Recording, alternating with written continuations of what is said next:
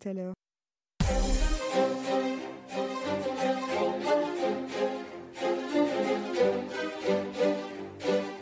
Alors bonjour Clément à la technique et bonjour Isaac pour bonjour une nouvelle émission de Chercher l'erreur. Bonjour Richard, bonjour Clément, bonjour tout le monde. Vous pouvez nous voir et nous entendre sur Facebook aussi. Tout à fait.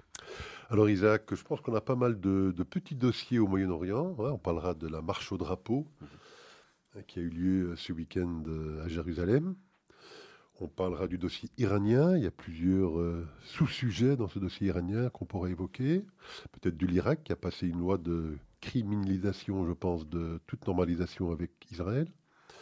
Et peut-être qu'on parlera aussi de ce reportage scélérat de CNN concernant le décès de cette journaliste, d'Abou Akleh.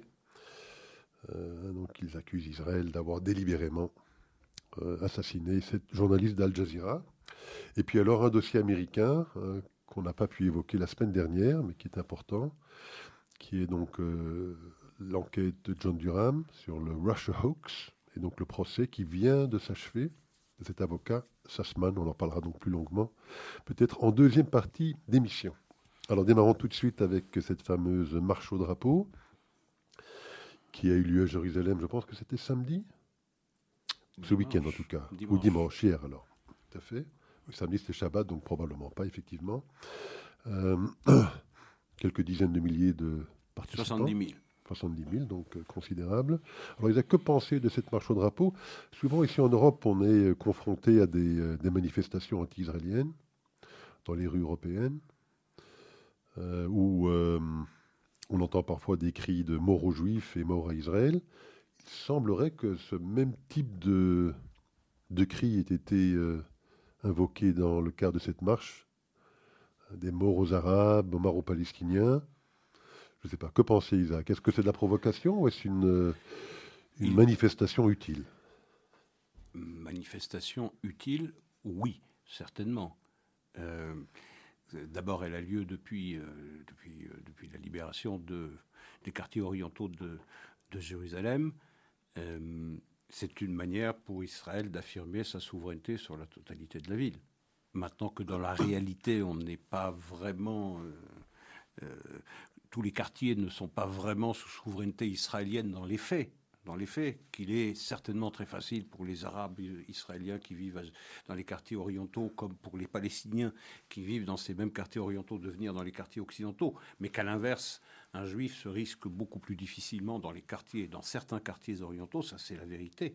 Donc, dans les faits, eh bien, cette unification de la capitale israélienne n'est pas encore réalisée. Et là, il y a des responsabilités politiques, des investissements qui n'ont pas encore été à la hauteur des défis lancés par la différence de niveau qui existe entre les quartiers orientaux et les quartiers occidentaux. Donc, cette unification, cette marche qui célèbre la libération des quartiers orientaux, oui, elle a toute sa place, ça paraît évident. Ce qui est malheureux, c'est que ce sujet... laisse un grand nombre d'Israéliens indifférents. Je veux dire, on a vu des partis religieux nationaux, on a vu également les partis religieux qui ont participé à cette marche, mais ce n'est pas une marche qui intéresse toute la population israélienne. Et ça, c'est dommage. Ça veut dire que le sort de Jérusalem et la manière dont tous les Israéliens voient Jérusalem n'est pas la même. Elle semble, la capitale, intéresser plus certains segments de la population israélienne que d'autres, que le sort de Jérusalem laisse plus indifférent. Je pense en particulier à une ville comme Tel Aviv, qui est beaucoup moins préoccupée par l'unification de Jérusalem et ce qu'il faut, y faire pour affirmer la souveraineté israélienne. Donc oui, c'était nécessaire de le faire, et c'est d'autant plus nécessaire de le faire qu'il s'agissait d'envoyer le message à l'autorité palestinienne comme au Fatah, que ce n'est pas eux, et à l'Égypte aussi, et aux États-Unis également. Que ce et au Hamas aussi, qui menaçait... Et au Hamas aussi, ouais. Bien sûr. Hamas, autorité palestinienne, Égypte, États-Unis ont tous fait feu de tout bois pour que Israël revienne, en tout cas modifie le parcours de cette marche au drapeau pour ne pas heurter les sensibilités arabes. le gouvernement a opposé à toutes ces demandes une fin de non-recevoir assez sèche, assez ferme, et c'est une bonne chose. Il faut effectivement que Israël célèbre cette réunification, en tout cas de jure, théorique, et il faut que ça se passe effectivement dans tous les quartiers, qu'ils soient orientaux comme occidentaux. Maintenant que les Arabes, mais pas tous, prennent ça pour une provocation, c'est leur affaire. Il ne faut pas une marche de drapeau pour que les Arabes se sentent provoqués. On l'a bien vu avec les manifestations qu'il y a eu ces semaines dernières sur le mont du Temple. Je veux dire, ils sont à la recherche d'une provocation ou de ce qu'ils considèrent être une provocation.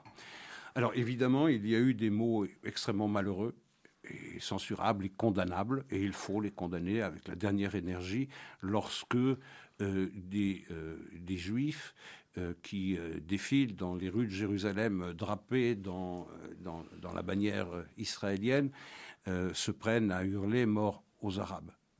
C'est heureusement le fait d'une très très petite minorité, dont l'essentiel a été du reste arrêté par les autorités policières. C'est une bonne chose, il faut les condamner, et il faut les condamner sévèrement. Parce que, voyez-vous, tout le temps que Israël se tient à un niveau d'exigence morale élevé, il ne peut rien lui arriver. Mais à partir du moment où, sur le plan moral, il y a ce genre de régression et ce genre de comportement qui est comparable à celui qui est adopté par un grand nombre de Palestiniens, alors là, Israël est en véritable danger. Et je pense que c'est sur le plan moral que se gagne la guerre. Au final, tout le temps que vous êtes tenu à cette exigence morale, rien ne peut vous arriver. Donc je trouve très bien que cette manifestation ait eu lieu, qu'elle ait eu le succès qu'elle ait eu, même si j'avais espéré une plus grande implication de l'ensemble de la population israélienne. Et ce qui est très heureux aussi, c'est que sur un sujet aussi sensible, aussi symbolique que Jérusalem, eh bien, le gouvernement israélien est opposé à une fin de non-recevoir aussi sèche à tous ceux qui faisaient pression pour qu'on change le parcours. Y compris aux Américains. Oui, je le disais tout à l'heure, y compris aux États-Unis, bien sûr. Alors le paradoxe dans cette histoire, c'est que je pense que vous allez nous commenter ce sondage, mais il y a un sondage qui a été, qui a été exécuté, enfin qui a été réalisé justement à Jérusalem, je pense, avec la population arabe de Jérusalem, pour les interroger sur... sur la question de savoir s'ils souhaitaient vivre sous une autorité israélienne ou une autorité palestinienne. Et c'est un sondage qui a été réalisé par Politic News Network en décembre 2021, donc c'est tout récent. 93% des Palestiniens de Jérusalem optent pour une ville sous souveraineté israélienne. 93%. Ils étaient en 2015 52% pour une citoyenneté israélienne avec des droits égaux, par rapport à 42% qui souhaitaient devenir citoyens palestiniens. C'était il y a 7 ans de cela. Et en novembre 2011, 42% des Palestiniens de Jérusalem déménageraient côté israélien si le quartier où ils vivent tombait sous l'autorité palestinienne. Voilà un coin enfoncé dans cette idée véhiculée par l'ensemble des informations selon laquelle les Palestiniens qui vivent à Jérusalem vivent sous un joug absolument insupportable de l'occupation israélienne. Tout ça, ce sont des sottises. Et ce qui est absolument scandaleux, j'ai écouté hier la télévision RTBF, précisément pour entendre le commentaire que notre chaîne nationale a apporté à ce défilé, cette marche au drapeau, et même chose sur Euronews aujourd'hui. Eh bien, c'était présenté de la manière suivante. Les Israéliens étaient des ultranationalistes, pas des nationalistes. Les nationalistes, c'est bien, mais uniquement en Ukraine, hein. Mais les nationalistes, lorsqu'ils portent un drapeau israélien, ça c'est censurable, c'est condamnable. Donc des ultranationalistes d'un côté et de l'autre des militants palestiniens. Et on a interrogé dans les reportages de la RTBF comme de Euronews, on a interrogé des gens du Hamas, sans rappeler aux téléspectateurs qui, à force de ne pas l'en informer, a parfaitement oublié l'information selon laquelle le Hamas est une organisation inscrite sur la liste des organisations terroristes de l'Union européenne, dont notre pays. On ne l'a pas rappelé. Et donc la manière dont l'information a été rapportée, les propos du Hamas, c'était parfaitement crédible. Ça venait d'un personnage, d'une personnalité tout à fait honorable et parfaitement fréquentable, dont le propos était crédible. Tout à fait. Et vous mentionnez effectivement la RTBF. Je crois qu'il y a un autre média qu'il faut mentionner aussi dans le cadre de notre émission, c'est CNN, qui, la semaine dernière, a diffusé un reportage concernant, encore une fois, le décès de cette journaliste de Al Jazeera, Abou Akleh, qui a été touché dans les circonstances que l'on sait, dans le cadre de manifestations, je pense à Jenin, et de l'intervention de l'armée israélienne dans le cadre de ces manifestations. Donc CNN a réalisé un reportage dans lequel, en fait, il affirme avec certitude, je pense, que Israël est coupable. Donc ce seraient les soldats israéliens ou des soldats israéliens qui auraient coupable tué d'un meurtre de sang-froid. Et voilà, qui l'auraient fait de manière surtout délibérée. Que ce soit les Israéliens qui l'ont tué, c'est possible. On ne sait toujours pas, effectivement. Et on ne le saura vraisemblablement jamais. Probablement, puisque les Palestiniens, je pense, refusent de collaborer avec les Israéliens et de remettre les éléments balistiques qui permettraient de définir clairement d'où provient cette munition. Mais en tout cas, eux disent ce sont les Israéliens. Et beaucoup plus grave, ils l'ont fait de manière délibérée, Isaac. Oui, ils l'ont fait de manière délibérée, c'est l'accusation qui est portée. Et pour corroborer cette accusation, CNN se base sur 3 témoignages, dont 2 sont proches du Hamas, mais ça n'a pas été révélé par CNN, dont les écrits sur les réseaux sociaux témoignent de leur proximité idéologique avec le Hamas, c'est-à-dire célébration des crimes, des assassinats de civils juifs. De l'autre côté, il y a un expert en balistique qui a lui aussi des sorties antisémites évidentes. Ça n'a pas été révélé, mais il a été présenté comme un expert irréfutable par CNN.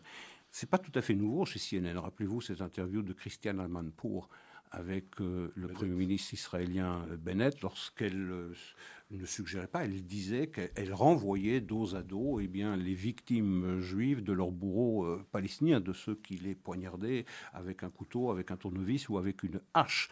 C'était comme ça. Et il y a eu une réponse très, très franche, très nette, assez agacée de la part du Premier ministre israélien pour dire qu'ici, il n'y avait pas de principe d'équidistance qui pouvait tenir. Alors parlons maintenant un petit peu de l'activisme diplomatique qui agite le Moyen-Orient. On sait que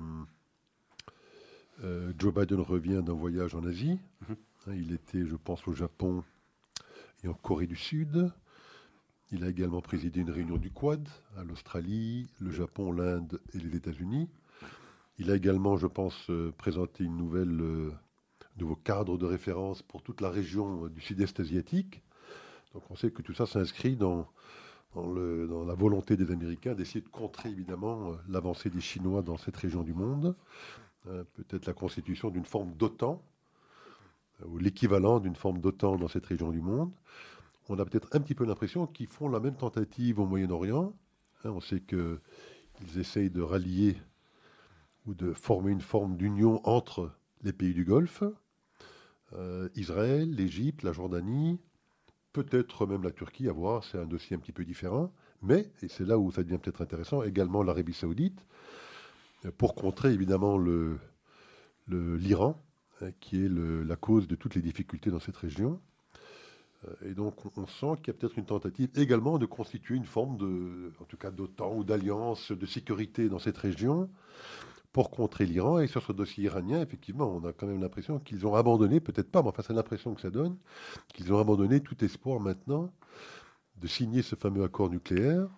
On a même entendu Robert Malley, qui est le négociateur en chef, celui qu'on sait être peut-être le plus pro-iranien dans cette administration, celui-là même qui avait signé l'accord en 2015, qui, dans le cadre d'une audition au Congrès la semaine dernière, était très pessimiste quant à la possibilité de signer un accord avec les Iraniens. Raison de plus pour se méfier.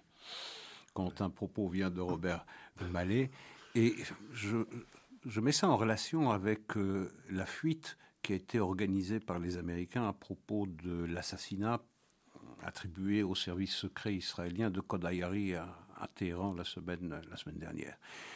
Peut-être est-ce une manière de donner des gages à Téhéran, de dénoncer de cette façon-là les Israéliens.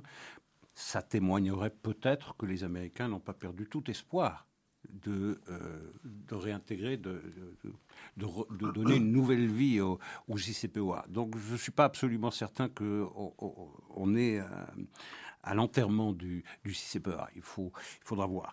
On a vu l'administration américaine faire absolument toutes les concessions possibles et imaginables pour que ce JCPA soit reconduit.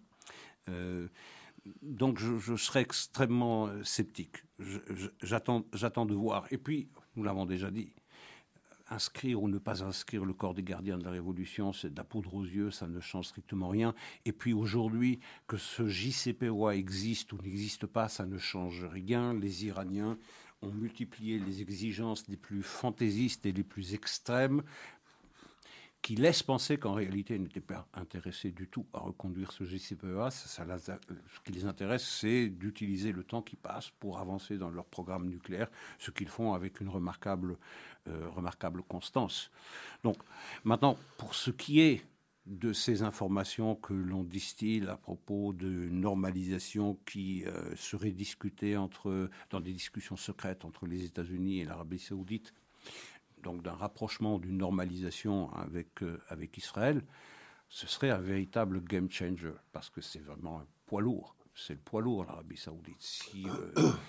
S'il y avait une normalisation à l'horizon, ce serait véritablement quelque chose qui changerait de fondamental dans la région. Personnellement, j'y crois pas beaucoup parce que le roi Salman est toujours de ce monde.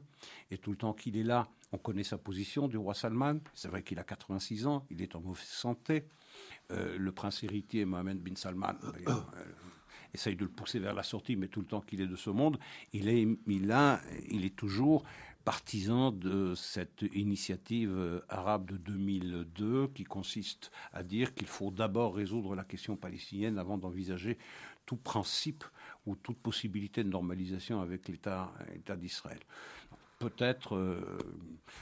Écoutez, la seule chose qu'on peut dire à ce stade-ci, c'est formuler un espoir et qu'effectivement, ces efforts pour rapprocher ou pour normaliser les relations entre l'Arabie saoudite et Israël, eh bien, portent leurs fruits, même s'il faut ici signaler, comme on l'a déjà fait plusieurs fois, que ces relations sont déjà extrêmement étroites entre les Israéliens et les Saoudiens, même si ça se passe en coulisses.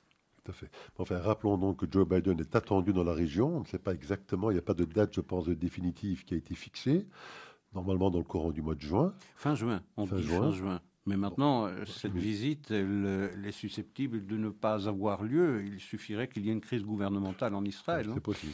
Donc, on a aussi un peu l'impression qu'ils attendent peut-être ces négociations avec l'Arabie saoudite pour éventuellement annoncer quelque chose d'un peu plus significatif qui permettrait vraiment de faire gagner un poids à Joe Biden dans cette région du monde. Certain que si cette administration arrivait à décrocher le gros lot saoudien dans le cadre des accords Abraham, c'est certainement à mettre à son crédit. Concernant l'Iran, par contre, c'est vrai qu'ils ont laissé fuiter l'information selon laquelle ce colonel iranien avait été abattu par les Israéliens. C'était, je pense, un secret de Polichinelle. Je ne pense pas que c'était... Par contre, ils ont quand même confisqué un navire grec. Sous pavillon. Un navire grec. Non, dans les eaux grecques. Oui. Deux navires grecs. Pardon ? Deux navires grecs. Les Iraniens ont arraisonné deux navires grecs. Oui, d'accord, mais pourquoi est-ce qu'ils l'ont fait ? Parce que les Américains avaient eux-mêmes arraisonné un navire iranien dans les eaux grecques pour confisquer ce qu'ils pensaient être une cargaison illégale de pétrole iranien. Alors qu'on sait très bien que ce pétrole est sous le coup des sanctions, donc ils ont quand même fait ça. On sait que le Sénat américain a voté une loi sous l'impulsion de Ted Cruz, le républicain de l'État du Texas, pour effectivement une loi bipartisane. Oui. Enfin, je ne sais pas si c'est une loi ou une résolution. En tout cas, ils ont fait voter la volonté du Congrès de ne pas voir effectivement...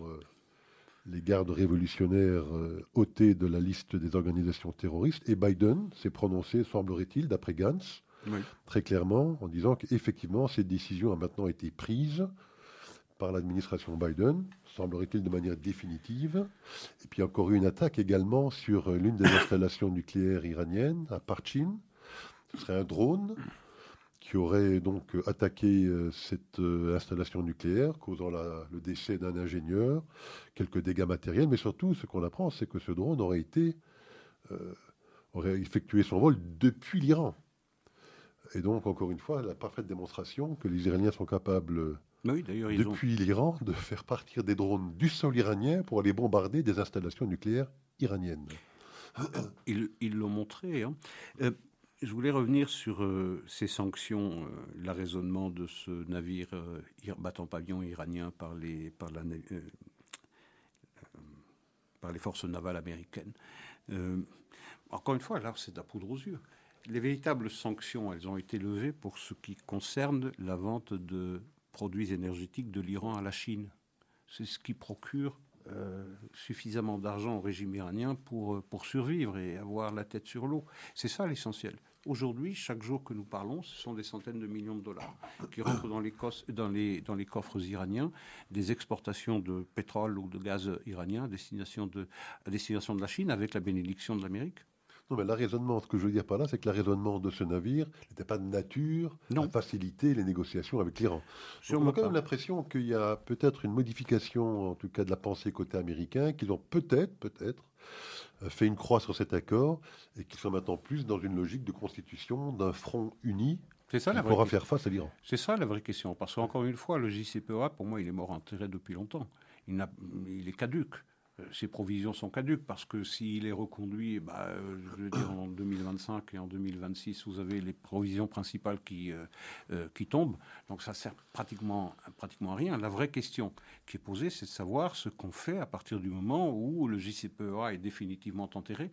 Qu'est-ce qu'on fait pour empêcher l'Iran de devenir une puissance du seuil et puis une puissance détentrice de la bombe nucléaire. On a vu que l'argument principal invoqué par les Américains et par les Européens pour ne pas se mesurer aux Russes dans l'affaire ukrainienne, c'est le fait que la Russie est une puissance nucléaire. Aujourd'hui, l'Iran n'est pas encore une puissance nucléaire et on a beaucoup de réticences à envisager un recours à la force face à une puissance qui n'est pas encore une puissance du seuil. Imaginez seulement, et on fait tout pour cela, pour que l'Iran devienne une puissance nucléaire, que fera-t-on ? Eh bien, on va invoquer exactement le même argument qui est invoqué pour ne pas se mesurer aux Russes en Ukraine, c'est-à-dire qu'on va sanctuariser le régime iranien alors qu'il est en train de vaciller parce que la population iranienne... je veux dire, malgré la censure qui existe et qui est féroce, eh bien, la population iranienne n'en peut mais, elle n'en peut plus, elle étouffe. Ça fait 43 ans qu'elle étouffe sous un régime autoritaire, dictatorial. Elle n'en peut plus, il y a des grèves de la faim. Donc, ce régime est en train de vaciller. Seules des sanctions extrêmement sévères, beaucoup plus sévères que celles qui existent, à commencer par l'interdiction de la vente de pétrole et de gaz iranien à la Chine, pour vraiment assécher ces coffres et l'affaiblir définitivement pour ne pas avoir à recourir à la force. Or, que fait-on avec l'Iran ? Exactement le contraire de ce qu'on fait avec la Russie. C'est-à-dire que les sanctions, on les a déjà allégées, on l'a vu avec la Chine, entre l'Iran et la Chine, et on répugne un recours à la force, alors que c'est exactement la manière dont on va régler la question de la guerre entre l'Ukraine et la Russie. Alors, parlant de sanctions, effectivement, on sait que sous Donald Trump, des sanctions extrêmement sévères et lourdes avaient été imposées sur l'Iran. Et... on apprend également des informations qui ont été fournies par le département d'État sous la contrainte, puisqu'on sait qu'aux États-Unis, il y a la possibilité pour les citoyens américains, à travers des procès, d'obliger des administrations américaines à fournir des informations sur les travaux qu'ils mènent. Donc on apprend que sous l'administration précédente, donc Donald Trump, que certains membres de l'ancienne administration, celle de Barack Obama, John Kerry et d'autres en particulier, manœuvraient en coulisses pour essayer de saborder la politique anti-iranienne de Donald Trump, Isaac. Oui, mais c'est de la haute trahison, ça. Mais qui en parle ? Est-ce que vous imaginez que l'administration Obama a mené une shadow diplomatie pendant l'administration Trump, exactement opposée à la politique menée par l'administration Trump ? C'est-à-dire qu'ils ont... Il y a eu un procès qui a contraint le State Department à relâcher, à rendre public un rapport qui montrait que l'administration précédente, dirigée par John Kerry, qui était alors ministre des Affaires étrangères, secrétaire d'État, et également Robert Malley, ont mené une diplomatie secrète pour contourner les mesures de sanctions prises par les Américains, leur propre pays, contre l'Iran et assurer l'Iran que, aussitôt revenu au pouvoir, les démocrates changeraient tout cela. On n'a jamais vu cela. On n'a jamais. Alors, on les a incités à ne pas céder aux. À ne pas céder aux. Attendez les prochaines élections. À la politique de pression maximale. C'est absolument ahurissant, cette affaire-là. Je veux dire, c'est un scandale de dimension historique. Eh bien, personne n'en parle. Et pourtant, les faits que nous rapportons ne sont pas des faits fantaisistes. Je veux dire, c'est un rapport que détenait le secrétariat d'État aux affaires étrangères, c'est-à-dire que pendant que Pompeo était secrétaire d'État aux affaires étrangères, il y avait des éléments du département d'État qui travaillaient contre leur patron et contre la politique menée par le président américain pour le compte de la précédente administration. Je veux dire, c'est absolument ahurissant. Alors, il est 17h30. Clément, est-ce que vous avez une petite composition à nous faire écouter ? Parfait.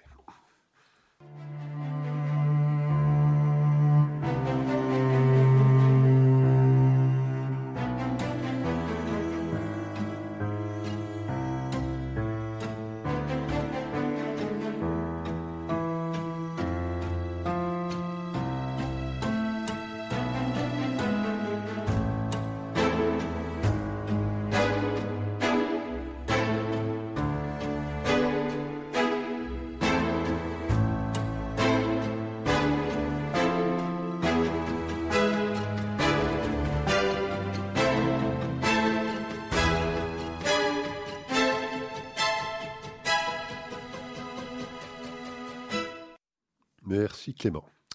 Alors il n'y a qu'un dernier point sur ce dossier. Bon, c'est pas tellement l'Iran, mais plutôt l'Irak. Hein, on parlait de normalisation potentielle avec l'Arabie Saoudite.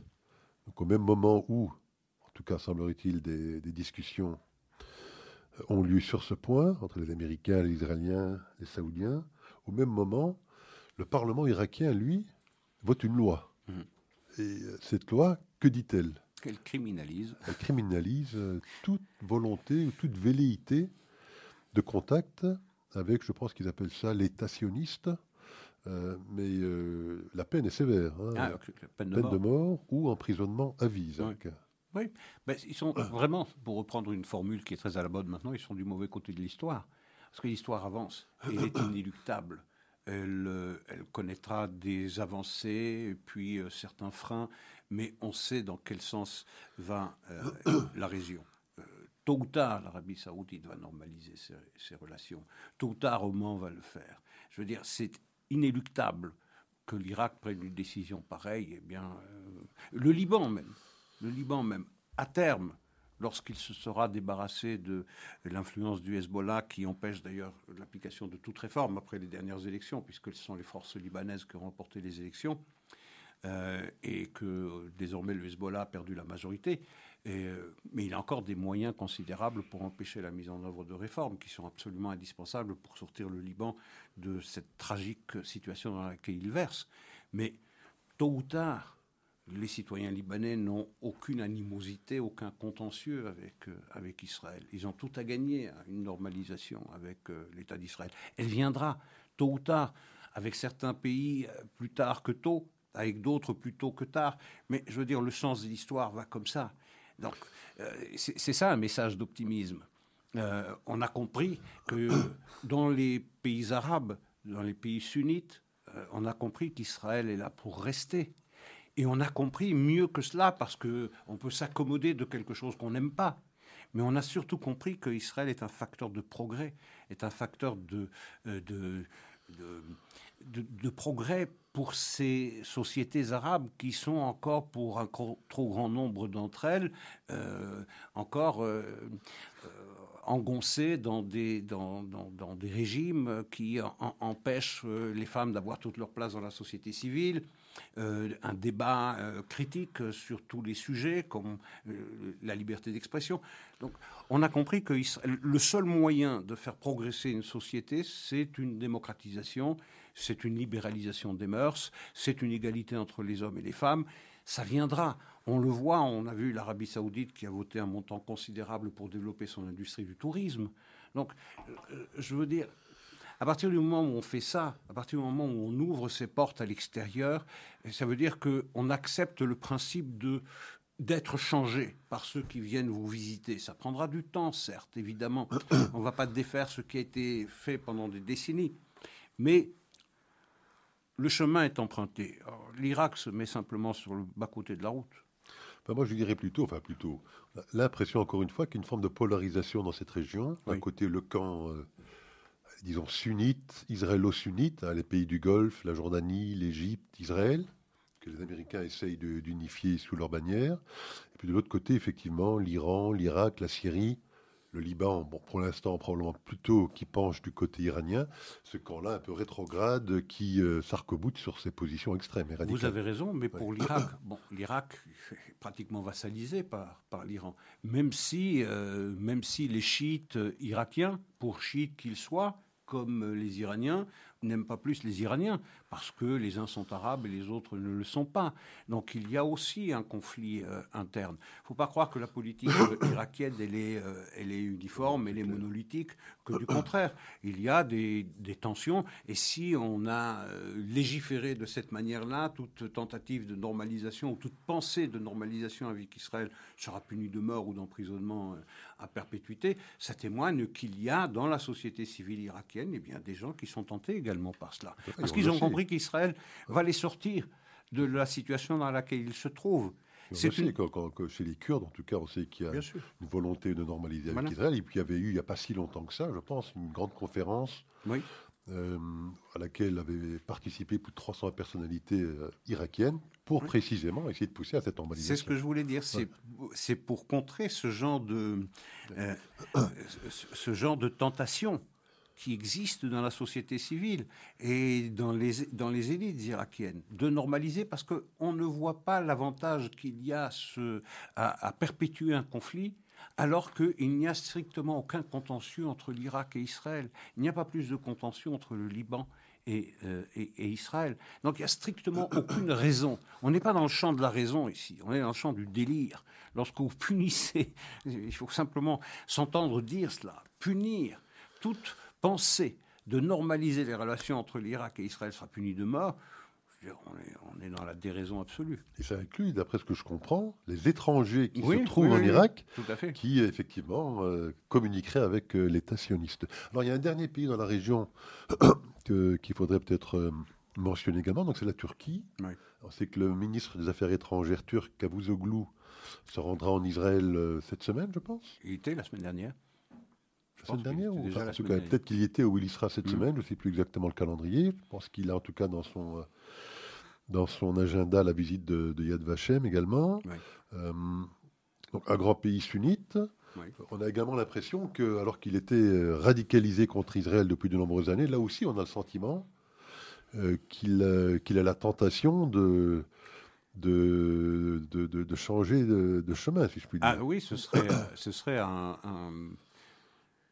un U-turn complet, parce que la Turquie a, pendant un grand nombre d'années, s'est voulu être le champion de la cause palestinienne, le nouveau calife du monde sunnite, et en réalité, la Turquie s'est fâchée avec tout le monde. Et aujourd'hui, la Turquie, elle va mal. Elle va mal sur le plan économique, elle va mal sur le plan social, elle va mal sur le plan financier. Sa monnaie s'est effondrée, l'inflation explose. Donc l'AKP, le parti de Erdogan, perd des plumes. Il y aura des élections présidentielles en 2023. Ce sera le 100e anniversaire de la nouvelle Turquie, celle qui a émergé du traité de Lausanne en 1923, qui a fait que l'Empire ottoman, qui faisait 2 250 000 km2, est passé à 800 000 km2.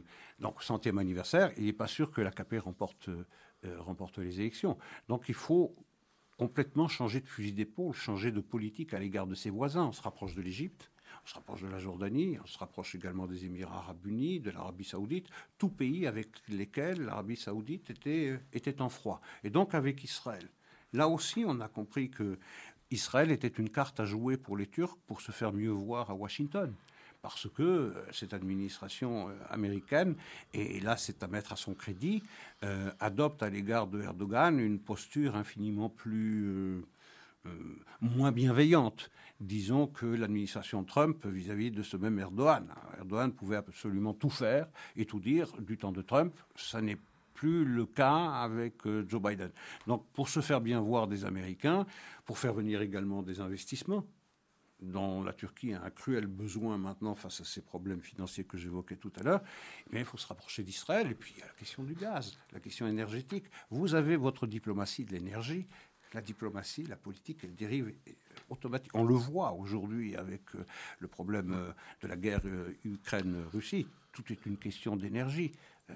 Et donc les Turcs ont l'ambition de faire amener le gaz israélien de Léviathan et de Tamar, de le faire passer par la Turquie plutôt que de le faire passer par Chypre et puis par la Grèce.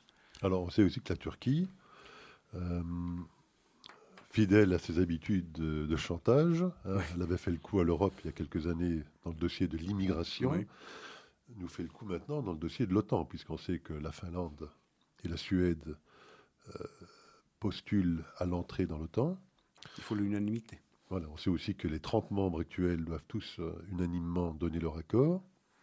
Ça paraît assez logique, puisqu'il y a un peu une formule des mousquetaires, hein, tous pour un, pour tous. Mm-hmm. Alors que l'un est attaqué, ben, tous les autres doivent venir à sa défense. Donc il est légitime, je pense, de demander l'unanimité dans ce genre de décision. Enfin, le seul maintenant qui fait défaut pour l'instant, c'est la Turquie. Oui. Ouais.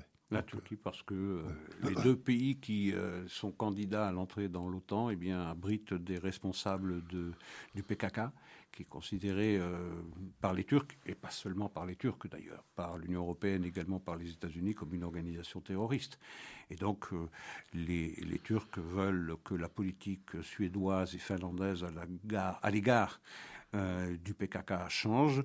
C'est un peu ce que les Israéliens demandent aux Turcs à propos du Hamas, c'est-à-dire de cesser de recevoir et de cesser d'ourdir des complots contre Israël sur le territoire turc, de recevoir à Harouri, par exemple, à Ankara, avec tous les honneurs dus à son rang qu'il n'a pas, eh bien, c'est la même chose que la Turquie demande à la ou exige de la Finlande et de la Suède, c'est de changer de politique de bienveillance à l'égard du PKK.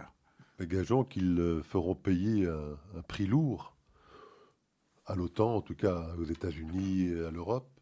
Bon, j'imagine qu'ils adhéreront in fine à cette demande, mais gageons qu'ils feront payer un prix lourd aux autres membres l'accord qu'ils finiront par donner à cette adhésion. C'est probable, et il y a des demandes déjà que l'on entend de la part des autorités turques. C'est par exemple bien de recevoir ces avions de chasse de dernière génération, les F-35, que les Turcs n'ont pas reçus parce qu'ils ont décidé d'acheter des S-400 aux Russes.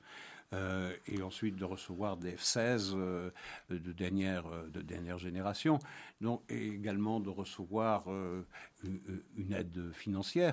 Donc, vraisemblablement, on va avoir l'assentiment des Turcs, mais ils le feront à l'évidence payer au prix fort. Mais ça, c'est de la politique. Ils ont raison de jouer leur carte. Tout à fait. Alors, Isaac, parlons maintenant un petit peu des États-Unis. Oui. Un dossier qui...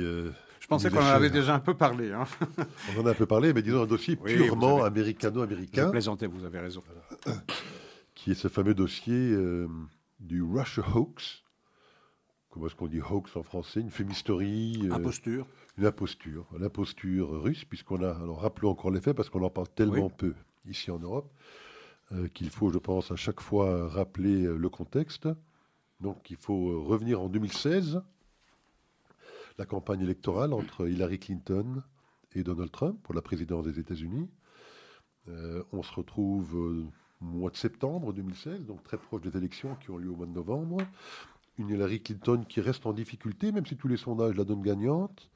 Elle est en difficulté parce qu'elle a son propre scandale à gérer, celui de ce serveur d'email. Et puis bon, j'imagine qu'elle doit avoir quand même quelques inquiétudes, parce qu'on sait que les sondages valent ce qu'ils valent, mais aux États-Unis, c'est pas les voix en tant que telles qui décident, ce sont les grands électeurs.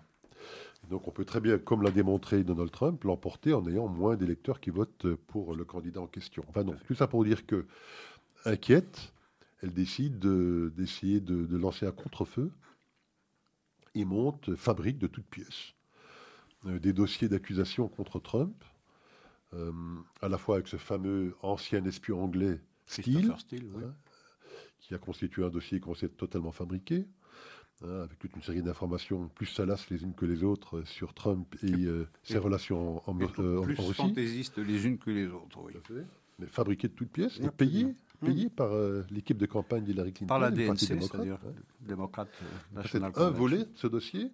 Puis un deuxième volet qui est apparu également, c'est qu'on a constitué un deuxième dossier, on l'a fabriqué de toutes pièces, un deuxième dossier, où on essaie de faire croire que Donald Trump était en contact via ses serveurs également et via son informatique avec une banque russe, l'Alpha Bank, qui est la plus grande banque russe, très proche du Kremlin, donc en essayant de faire croire qu'il serait ni plus ni moins un agent russe. Un agent de Moscou. Oui.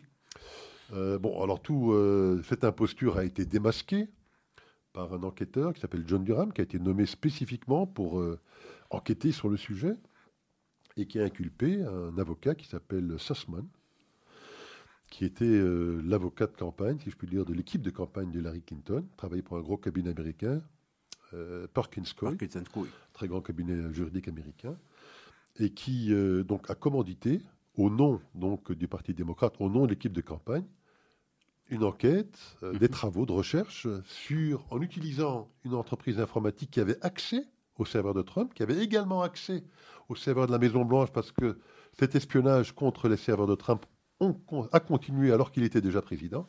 Rodney Joff. Et donc ils ont, exactement, donc ce Sussman a donc commandité ces travaux de recherche pour, en fait, fabriquer de fausses accusations contre Donald Trump, et ça a été mis à jour par John Durham. Ouais. Il a donc été inculpé, Isaac Sussman, par John Durham. Alors, bizarrement, pas tellement pour avoir fabriqué ce faux, mais plutôt pour avoir menti. À quel sujet ? Pour avoir menti lorsqu'il est allé présenter ce dossier. Il est allé le présenter au FBI, chez son copain, qui est le directeur juridique du FBI, donc excusez-moi peu. Hein, il lui envoie un SMS lui disant « Je voudrais te rencontrer demain parce qu'en tant que bon samaritain, je ne travaille pour le compte de personne, à titre purement individuel et personnel. J'ai fait des informations extrêmement importantes à te communiquer parce qu'il s'agit effectivement d'un futur potentiel président des États-Unis. » Et donc, il rencontre ce directeur générique, Baker, du FBI, pour lui transmettre ce faux dossier. Et c'est donc à ce titre-là qu'il est accusé, Isaac, par John Durham, d'avoir menti. Il s'est présenté comme un citoyen lambda, en niant le fait qu'il travaillait pour le compte du Parti démocrate. Voilà le contexte, Isaac. Le procès vient d'avoir lieu. Alors, qu'est-ce qu'il en est ressorti ? Pour l'instant, rien, parce qu'il y a le jugement. Il y a quand même eu des révélations importantes. Des révélations extrêmement importantes. Vous imaginez la différence. Alors, la matérialité du mensonge de Sussman, elle est acquise parce qu'il a menti oralement dans une audition au Sénat, et il a menti également par écrit, puisqu'on a retrouvé un mail où il... un texto qu'il a envoyé à Baker. Un texto qu'il a envoyé à James Baker, donc le conseiller juridique du FBI, où il dit se présenter en bon samaritain, il n'est commandité par absolument personne. Alors qu'il l'est. Je veux dire, vous imaginez, il y a donc la matérialité de la preuve du mensonge, et de l'autre côté, et là c'est plus subjectif, c'est de savoir quelles sont les conséquences de ce mensonge sur la suite qui aura été donnée. Mais les conséquences paraissent évidentes. À partir du moment où vous vous présentez comme un bon samaritain, ou vous vous présentez pour le compte d'un parti démocrate, il est évident que le poids ou la crédibilité qu'on va accorder aux informations qui sont communiquées n'est pas exactement la même. On va prendre ça avec beaucoup plus de pincettes. Même si, dès le lendemain où le rapport Steele sera déposé, eh bien, tout le monde va dire, 24 heures après... Pas le rapport Steele, le rapport sur l'Alpha Bank. Sur l'Alpha Bank, que ce rapport est tout à fait fabriqué, que ce rapport n'est pas crédible, qu'il est tout à fait fantaisiste. Donc, il y a... cette information, c'est un témoin, effectivement, un jeune agent du FBI qui a été chargé du dossier, qui a dit, effectivement, sous les 24 heures, moi j'ai compris que celui qui avait rédigé ce rapport était un débile mental, a-t-il dit. Oui.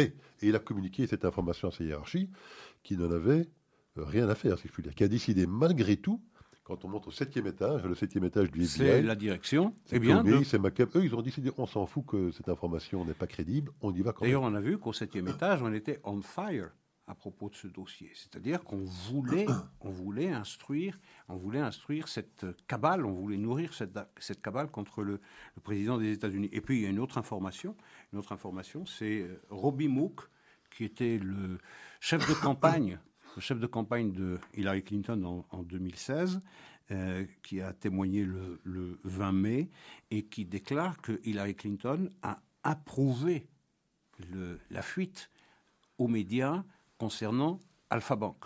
L'a approuvé. Donc, on sait parfaitement que c'est un hoax. On sait que c'est monté de toutes pièces. Eh bien, monté de toutes pièces par eux.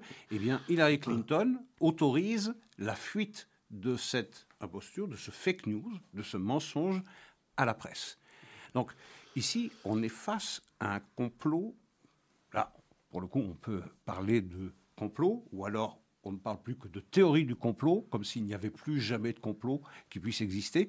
Ici, on est face à un complot de dimension historique, mais qui dépasse l'entendement. Ce qui dépasse également l'entendement, c'est le peu d'intérêt que manifeste la presse mainstream. New York Times, Washington Post, pratiquement rien.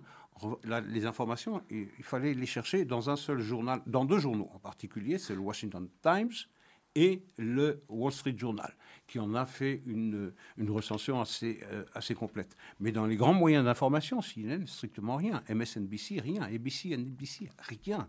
C'est quand même extraordinaire. On se trouve devant une affaire colossale. Et alors, parce que vous avez mentionné qu'Hillary Clinton a donné son accord pour les fuites, pour fuir cette information. Mais elle n'a pas fait que ça. Elle a, à la suite de la fuite et de la publication de ces informations dans les journaux, elle s'en est donnée à cœur joie sur Twitter. Oui. Et pas qu'elle, Jake Sullivan également.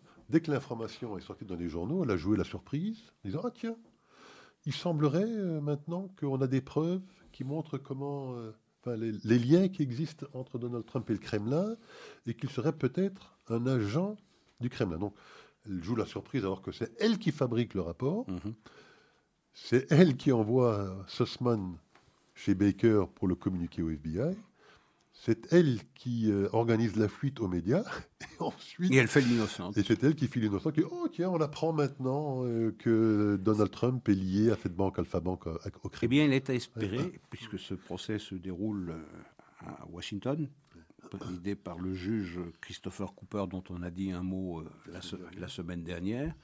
Donc le procès de Sussman, de ce mensonge dont nous parlions tout à l'heure. Le problème, nous le disions déjà la semaine dernière, c'est que Christopher Cooper, donc le juge dans cette affaire, est un ami personnel, assez proche, de l'inculpé, de Michael Sussman. Et la femme du juge est l'avocate de Lisa Page, qui est une juriste du FBI, qui était en couple avec Peter Strzok, un agent du FBI, qui ont dit pique-pendre de Donald Trump, qu'il fallait tout faire, dans des documents écrits, tout faire pour faire tomber Donald Trump. Tout à fait. Donc on verra donc le jugement. Le procès s'est terminé, je crois, vendredi dernier. Il est en délibéré pour l'instant. Il faut, d'après ce que je comprends, il faut pour un procès pénal l'unanimité des jurés, c'est-à-dire 12 jurés sur 12. Ça me paraît difficile. Donc il est probable qu'on aboutisse à ce qu'on appelle un hang trial, ou dead block trial, qui veut dire une annulation du procès. Il n'est ni acquitté, ni condamné, mais en tout cas... mais on pourrait faire un autre procès. Mais ce qu'il y a de plus misérable, vous savez, dans cette histoire, Isaac, c'est qu'on a également découvert que ce Sussman avait facturé l'équipe de campagne. Oui. Là, c'est vraiment misérable, parce qu'il a facturé, je crois, $800 de l'heure. Oui, pour ce déplacement. Pour ce déplacement au FBI. Je crois qu'il a facturé 4 heures. Donc, il a facturé pour le déplacement au FBI, alors qu'il disait à James Baker, j'y vais pour mon compte propre. On voit également l'appât du gain aussi. Il dit, bon, je vais quand même y aller. Mais c'est une preuve à charge maintenant contre lui. C'est une preuve à charge contre lui. Enfin, tant mieux si je puis dire. Mais il n'a pas que facturé pour les 8 heures, Isaac. Il a aussi facturé les quelques dollars que lui ont coûté les clés USB. Parce que le dossier à charge, il les a téléchargés sur des petites clés USB qu'il est allé lui-même acheter dans un petit magasin près de son cabinet. Et les quelques dollars, je ne sais pas combien ça coûte une clé USB, pas grand-chose, ça aussi, il est allé facturer à l'équipe de campagne d'Hillary Clinton. Ce personnage est véritablement un misérable. Enfin bon, voilà où on en est dans ce dossier, on verra bien peut-être. Mais il faudra le suivre, bien évidemment. La semaine prochaine, on en parlera. J'espère que... on commentera un délibéré du jury qui honorera les faits. Alors, on en arrive bientôt à la fin de notre émission, donc peut-être un petit coup de cœur ou un petit coup de gueule. Alors moi, j'ai un petit coup de gueule. Ça touche encore le dossier iranien. Une entreprise qui s'appelle TELUS International, qui est un sous-traitant de Facebook, Instagram, qui en fait de la modération pour le compte d'eux. Ils emploient des centaines de personnes qui sont chargées de modérer les propos, les images qui sont véhiculés ou qu'on a envie de poster sur ces réseaux. L'arbitre des élégances. Exactement. Vous savez que j'avais vu un reportage d'ailleurs sur ce type d'entreprise. Le personnel d'habitude tient un maximum 6 mois, la plupart d'entre eux, parce que ce à quoi ils sont confrontés est tellement abominable en termes d'images et de propos que c'est pas pour rien qu'ici on les appelle les élus sociaux. Plus longtemps que quelques mois, tellement ils sont dégoûtés par ce à quoi ils sont exposés. En attendant, cette entreprise TELUS International, qui fait de la modération pour Facebook, y compris au Moyen-Orient en particulier, en Iran, on parlait d'Iran, on apprend que face aux nombreuses manifestations qui émaillent le pays... On en parlait tout à l'heure. On en parlait tout à l'heure, puisqu'on sait qu'il y a de nombreuses manifestations anti-régime iranien pour l'instant dans de nombreuses villes iraniennes. Eh bien, ils ont bloqué la plupart de ces informations sur ces réseaux sociaux, sur ces égouts digitaux, nous préférons dire ça. Parce qu'on y entendait. Parce qu'il y avait des manifestants qui criaient « Mort à Khomeini ». Et donc c'était, d'après eux, une incitation à la violence. Mais en revanche, Khomeini et tous ses semblables en Iran, ils ont porte ouverte sur tous les réseaux sociaux pour promettre l'éradication, le génocide de la population israélienne. Allez comprendre. C'est vrai que ça relève du lyrisme oriental lorsqu'un Iranien promet l'éradication de l'État d'Israël. Mais en revanche, lorsqu'on entend une foule qui ploie sous le joug d'un régime dictatorial depuis 4 décennies, crier « Mort à Khomeini », ça pourrait blesser certaines sensibilités. Bien, voilà, ça c'est les égouts sociaux comme on aime à les qualifier. Moi j'ai un petit coup de gueule, ça se passe à l'Opéra de Paris. Une certaine Adélaïde va solliciter un job auprès d'une association qui s'appelle l'AROP, Association pour le rayonnement de l'Opéra national de Paris, c'est-à-dire faire la promotion de l'Opéra de Paris. Et elle a toutes les compétences requises. Mais à un certain moment, la personne avec laquelle cette Adélaïde a un entretien examine son CV et elle constate qu'elle a travaillé chez Valeurs Actuelles et chez Boulevard Voltaire, qui sont qualifiés par elle de fachosphère, de plateformes qui font entendre des opinions qui sont inacceptables. Et donc, elle sera... on lui fera savoir qu'elle ne peut pas travailler à l'Opéra de Paris parce qu'on est de sensibilité de gauche, dira-t-elle textuellement à Adélaïde, et on ne peut pas engager quelqu'un qui a un passé professionnel à Valeurs Actuelles et chez Boulevard Voltaire. Et les personnes qui sont pour une grande partie d'entre elles à l'Opéra de Paris issues de la diversité n'accepteraient pas de travailler avec quelqu'un qui a des accointances avec l'extrême droite. Ça s'appelle de la discrimination. Il y a un sujet un peu identique, d'ailleurs, ça me fait penser à un professeur de lettres aux États-Unis qui s'appelle Joshua Katz, un des plus grands professeurs de lettres, je crois qu'il est spécialiste de la littérature médiévale. Il enseigne à Princeton, considéré comme un des plus grands spécialistes de cette littérature dans le monde, et qui a eu l'audace et l'outrecuidance de se prononcer contre certaines des mesures dites antiracistes que prenait l'université de Princeton. Et donc, à la suite de quoi, il a été renvoyé de son poste, même qu'il est confirmé. Donc, c'est extrêmement rare de pouvoir renvoyer un professeur qui est confirmé.